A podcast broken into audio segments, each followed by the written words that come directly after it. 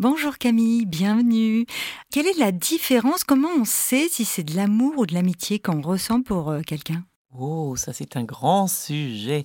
Alors la différence entre amour et amitié, la différence entre désir et tendresse, la différence entre exclusivité, fidélité, attirance, alliance, enfin bref, tout ça c'est beaucoup, beaucoup, beaucoup de nuances bien sûr. Et j'ai presque envie de dire que toutes les nuances existent et sont permises. Alors évidemment, socialement parlant, on a créé des cases pour que ce soit un peu lisible, tout ça.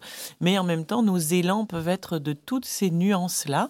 Et, euh, et, le plus important est de bien, au moins entre soi et soi, qualifier cette nuance qualifier la nuance. Et puis après, il y a ce que l'autre, évidemment, éprouve, la réciprocité qui va aussi faire la différence ou pas, l'étape de vie dans laquelle on se trouve. J'ai envie de dire aussi, tout dépend si on parle de, de l'amour naissant, donc du désir, de l'attirance, euh, voilà, ou d'un amour qui dure, qui s'installe, euh, qui fait alliance en quelque sorte. Donc là aussi, euh, on pourrait se demander pour finir dans une relation qui, qui dure et qui se construit, une relation d'amour en l'occurrence, si ce que je finis par aimer et la personne évidemment euh, en face de moi, mais peut-être aussi la qualité de la relation que nous réussissons à établir l'un avec l'autre, l'une avec l'autre, et qui, quoi qu'il arrive, du coup, grâce à la qualité de cette relation, quelles que soient les évolutions ou les transformations, l'amour restera toujours voilà, quelle que soit d'ailleurs euh, la suite.